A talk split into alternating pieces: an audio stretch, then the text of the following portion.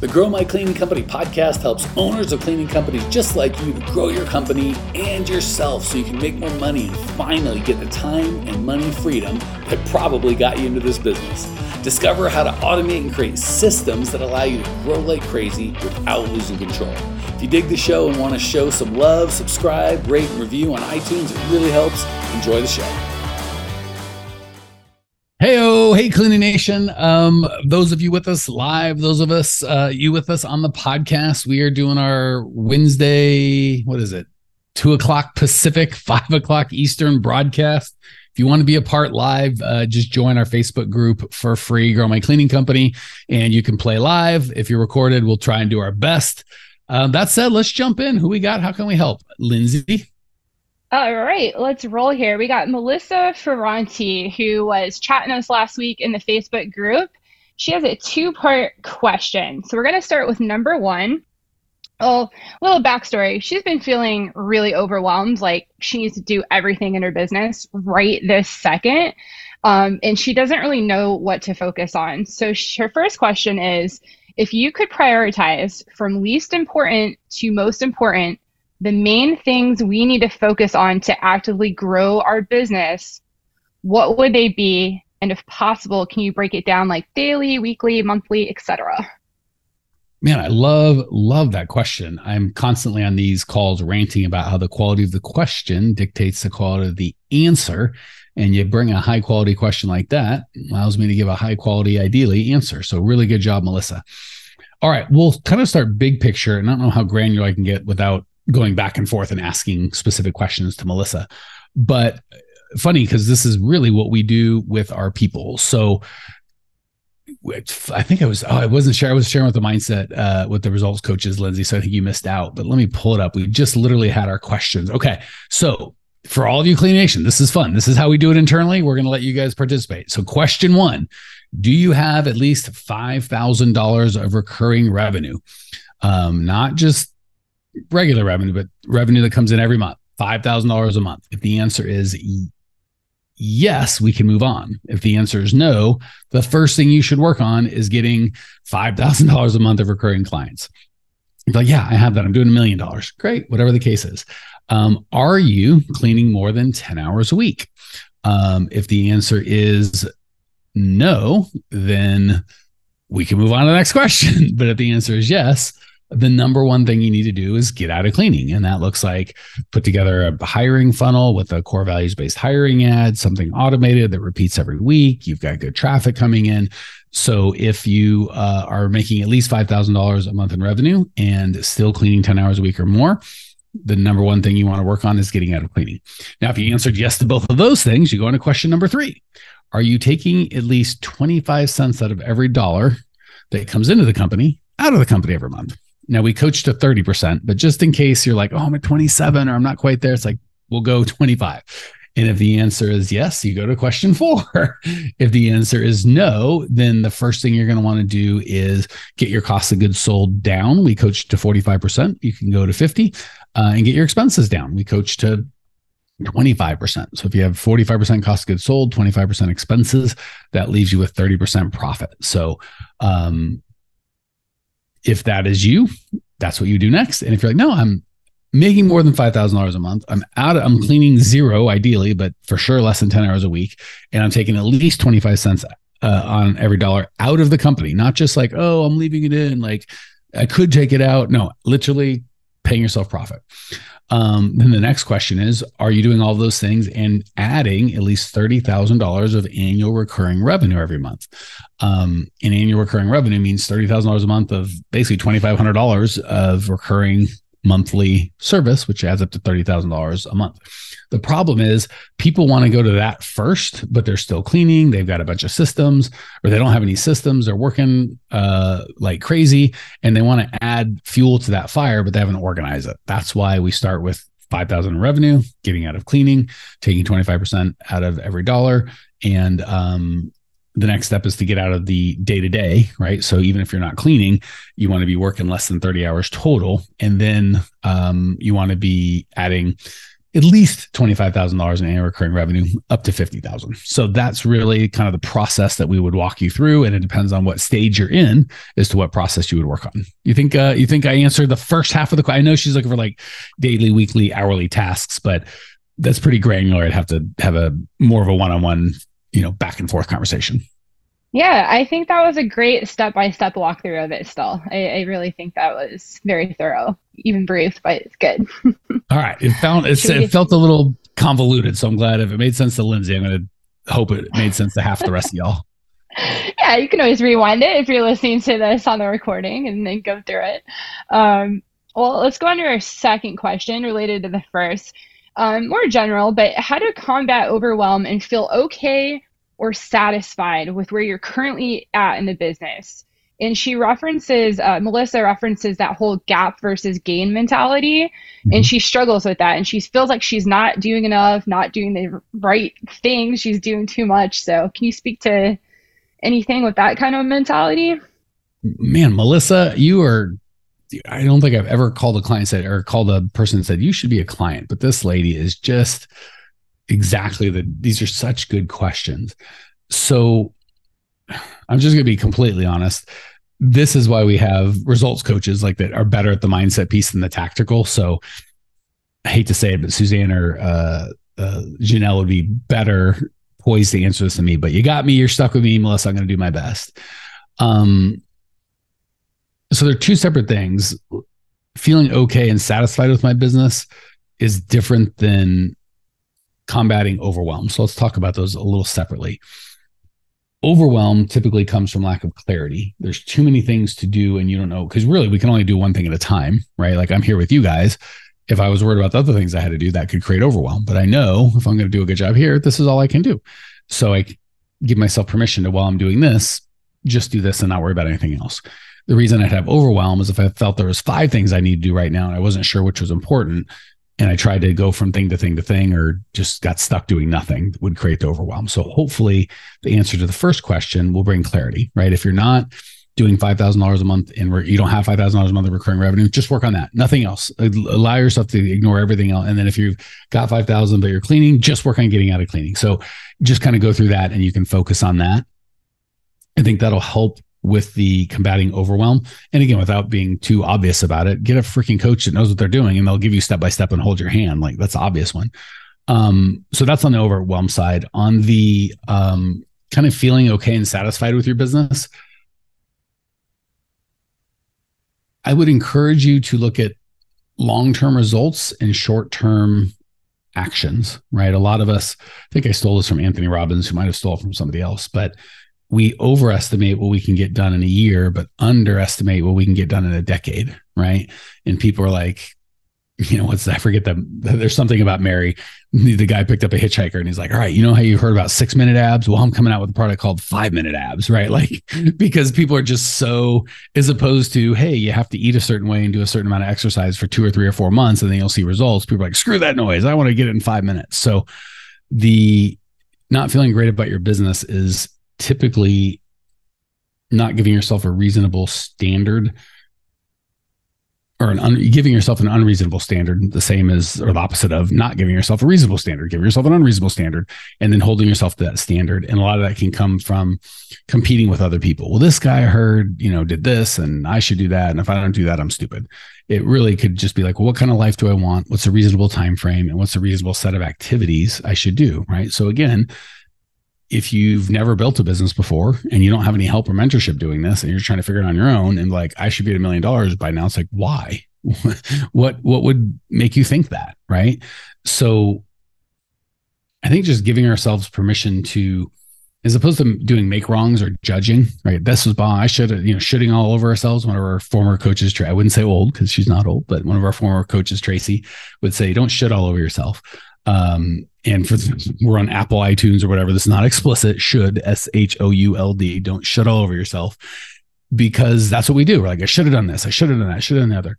Maybe just move from judgment to curiosity. You know, so judgment would be, I should I shitting on yourself. I should have this. I should have that. I should. There's lots of judgment baked in. Curiosity would be, well, I did this and I got that result. I wonder what would happen if I did this Or if I wanted that result, I wonder what I'd have to do to get there. So it's a lot of just changing the way that you perceive it and giving yourself permission to not be judging, just be curious. Um, so that's a big topic, and I don't know if I did it any service, but best I got on this fine uh, Wednesday afternoon. Love it. Don't judge, be curious. I need to write that down because that's a keeper right there. Writer downer, as you would say. Actually, I stole that from Dan Kennedy. So the, this whole podcast is just me hearing smart things other people said and regurgitating it in a certain order. So you're welcome. Hey, amazing people, you may have noticed we don't sell a dadgum thing on this podcast. We don't allow ads. The only ask I can ever have of you guys is if you dig the show, for you to spread the word and share so we can change as many lives as possible. Literally, it'll take you five seconds to give us a great review, and I can't tell you how much I appreciate you as a listener and value the gift of your kind words. Now, back to the show. All right. Our next question comes from Amber via Facebook. Uh, she left a comment. Um, oh, this is such a good one. What are the pros and cons of renting a storage unit versus an office space? She says she's outgrown her basement for supplies and needs a bigger facility and has enough profits to get a small office space with better visibility, but not enough to sustain her bottom line. So she'd have to raise her prices, which are high as it is. Um, and she's been looking into a storage unit, which will be easy on her cogs, but the majority are of the storage spaces are in like a sketchy area. So what do you think, Mike? All right, gosh, you guys are making me work today. I do not like that. Lindsay knows I'm very lazy, and I don't like when people make me think or work or do anything I don't want to do. Um, okay, so I actually do like that question, Amber, for a couple reasons. The first of which is it's very indicative of how people try and solve problems in their question in their so let me just kind of read back the highlights of what I heard Lindsay say. The question was, what are the pros and cons of renting storage space versus office space? That's a reasonable question. Then she's like, I've outgrown my supply or my basement. Fine. And then brought in a bunch of stuff that really is a different subject altogether. I've got profits to get at this, but not enough for the bottom line. And now I've got prices and they're already high. And we take all these different things and we take a pretty straightforward question, make it super complex. So I'm going to encourage you, Amber, to separate. They're all separate issues. So your bottom line, and I would call that profit, is a separate issue. Your COGS is a separate issue your needs uh, for your office space are a separate issue. And then what you want in terms of i think she said something about better visibility all advertising these are all separate issues right? So we want to kind of just answer one question at a time and it becomes very clear. So what i would coach you amber and cleaning nation is first of all i hate offices. When i my last brick and mortar business was a car dealership which required obviously a physical location with lots of inventory and stuff and people and I still remember giving the keys and be like, I don't have keys anywhere. Like my house all has keypad, my Tesla's my phone. So like I don't have a key. I don't own a key. It's the best, best years of my life. And I just hated having to go somewhere. And now when I get to see my team, we do three uh, time events per year for our, our uh, clients so we can see each other. And it's a blast and I love it. But if it's every day, you know, I'm dragging in the office, where's Lindsay? And Lindsay's like, where's Mike? And what's going on? Like, I just, the whole thing is just heavy and yucky, and I feel so great not having an office. So, long story short, a lot of people think they just need an office to look. You know, I want visibility. Well, I can assure you, whatever you're going to spend on office, give that to me or Google or somebody. We can get you a lot better leads than whatever your rent is costing. So I would just take out the whole marketing piece of it. Um, just like we said earlier, expenses should be under 25%, right? So divvy up that expense any way you want. You're like, well, shoot, if I had an office or whatever, it's going to be over 25%. Then we got to get creative. We're going to solve that problem with creativity, not money. Um, and typically, if you're big enough where you need an office, you can afford it within your 25% of your expenses. And if you're like, well, I'm only doing 10 grand a month, you don't need an office, I promise. So that 25% expenses, and by the way, office is an expense, not a cost of goods sold. Um, whatever office you can afford in there, fine. I would have as little of an office as possible but I wouldn't look at it as office versus um, storage shed. I would look at it as what do I use an office for, and what's the best way to solve that problem. So for me, if I and again, it depends on if I've got a million dollar cleaning company, a hundred thousand dollar cleaning company, or ten million dollar cleaning company. And I wish I knew generally uh, Amber size, but we'll do our best. Um, let's say I'm doing less than 50 grand a month the really the only reason I'm going to need an office is a place to kind of pick up and drop off supplies, weekly meetings, um, maybe some interviews, not the group interview. I'm going to have those like a coffee shop. And there's a lot of options. So certainly you can run an office, but I wouldn't. You could certainly run a storage space, but you've got to deal with not just crappy part of town, but the weather. Like, you know, because generally I'm good. Basically, all I'm really looking for in an office is a place I can meet weekly to do my weekly meetings and have everyone pick up and drop off supplies. That's really it. So it could be an it could be an office that you rent. It could be your house, which I would not recommend. It could be a storage shed. It could be your janitorial supply company, where if you just say, Hey, do you mind if I just come here to buy our stuff and we're just here? It could be one of, if you're commercial, it could be one of your clients if they're okay with that. It could be, um, you know, they've got this Regus. like you could, if you just Google office space by the hour, you can rent a conference room or a storage room. So there's just kind of, I don't say be creative, but really go, what exactly do I need this for? And then, like, again, if I'm only going to use it an hour a week and some storage, well then shoot i'll just rent a place you know 50 bucks an hour you can get a you know uh office space you know where you just rent it so i'm going to kind of define what it is i'm really looking for and again well i want to feel good about myself well then rent a fancy office but you're not going to make as much money well i want you know advertising a sign on your office is the most expensive least effective advertising ever so to get crystal clear on what you really need your office to be and then kind of solve it with that but i would um definitely not do my house. I would definitely stay away from renting an office that was at least like forty, fifty thousand dollars a month. And I would replace it like renting someone else's office. Maybe you can have a little, you know, storage area. You know, maybe if you're cleaning someone, they've got a little storage area. I would, I would just get creative. All right. Did that answer the question, Lindsay, or did I dodge it completely? No, I think you gave a lot of creative thinking outside of the box ideas. I mean, so many times I feel like as business owners, people get stuck in thinking only a certain way, and there's so many creative different ways to to solve the problem. So that's very cool. Um, I think we got time for going, like one more, depending on how chatty I get. Yeah, it, it, can, can we ask a follow up question for on this from uh, Melissa Ferranti in chat? Yeah, go ahead. She wants to know why you don't recommend using your home as a meeting point. Is it for safety reasons? Um, that's a really good question. So, a if I move, I don't want my whole everything to move. B, I love my team. Like Lynn, I, I, think everyone on the team has been in my house. Like, and they don't even live in the same state, but we do events. Like, I have no problem going to dinner, going, you know, it, it's fine. But I would just feel, un- and I love my team, so it's not saying like I don't think Lindsay's going to jack me with a sock full of nickels, but just she's like, well, it depends on the you wait. give me, you give me the right, you give me the right day and the wrong, the right temperament. You see, you see what happens. Um, it just it's a it's not great for my neighbors especially you know i'm always thinking about scaling and if you've got 20 30 people coming to your house it's kind of a i'm sure most places aren't zoned for business so your neighbors could literally call the police and be like hey you can't be running a business out of your house b it's not wildly professional you know just I what I gotta clean up my house every time, or we're gonna meet in the garage. My you people can't come in. It's just a weird vibe, right? So like, I'm not saying I wouldn't have people to my house. I just every week for the whole team till the end of time not for me. And then i'm assuming you know i'm married i've got a eight year old I just it's not for me right? That's just not my vibe. And also might feel a little janky for if i invite lindsay over and be like hey you know natalie and I are cooking dinner come have dinner and she and her husband came that's a cool thing. If i'm like come to my house that's where we work she might be like kind of organization am i caught up in? Just a weird vibe right? So there's a the zoning issues b there's the what happens if i gotta move and when you hire cleaners, a lot of turnover. I wouldn't want to say safety. I'd like to think you're not hiring people you're afraid of, but just the vibe ain't great for the employee or the customer or your neighbor, or should the employee, the owner, or the neighbors. It's just kind of a lose lose for everybody because just houses aren't set up for that, right? Like get the right tool for the right job. And I'm looking for an environment to have supplies, have a nice meeting, get people excited. And I just think my house is probably not the best. I got a nice house. It's just not the best setup for that hopefully that hopefully that is somewhat satisfactory, my friend in chat. got now it. we definitely got time for one. Go ahead. Sorry, Lindsay. okay, one more. All right. So this is from email from Angela.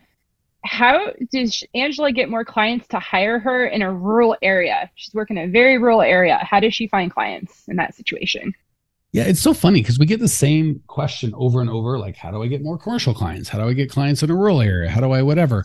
And I think the underlying belief is always should I do Facebook or should I do telemarketing? Should I do, you know, direct mail or should I do Google ads and a billboard or radio? Like there's just an infinite amount of people trying to sell you new fangled advertising stuff.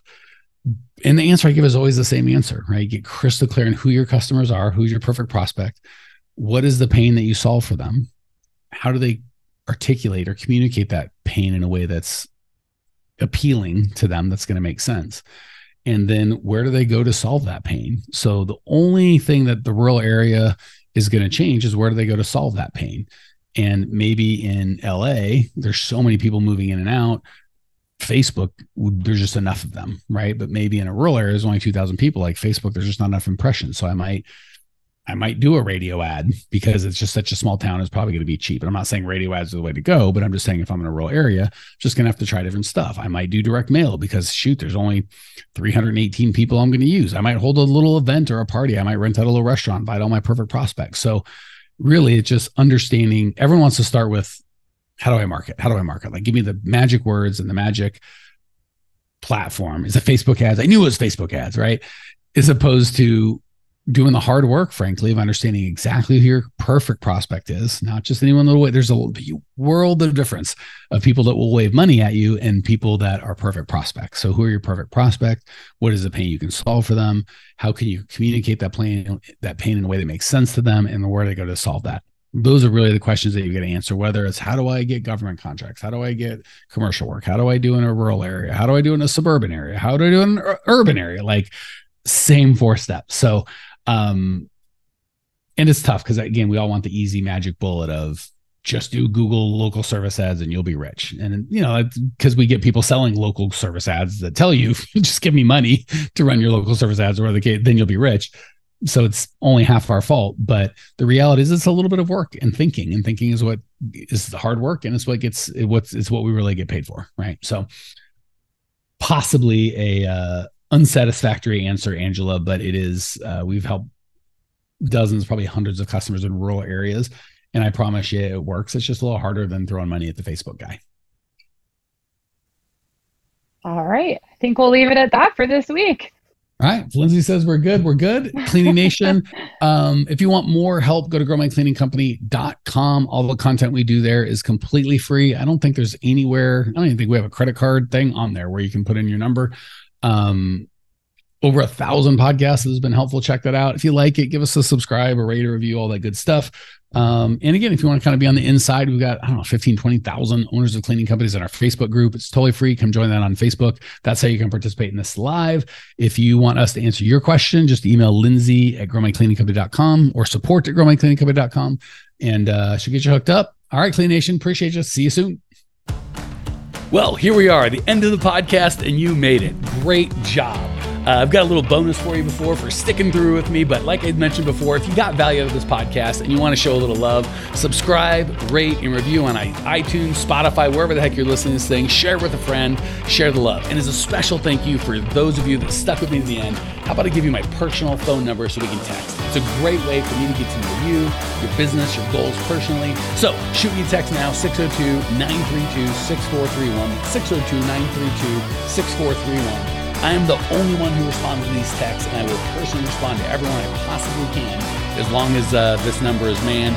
Uh, don't know how long we're going to keep this at the end of the podcast, so grab it now 602 932 6431. Give me a text, say hey, can't wait to meet you.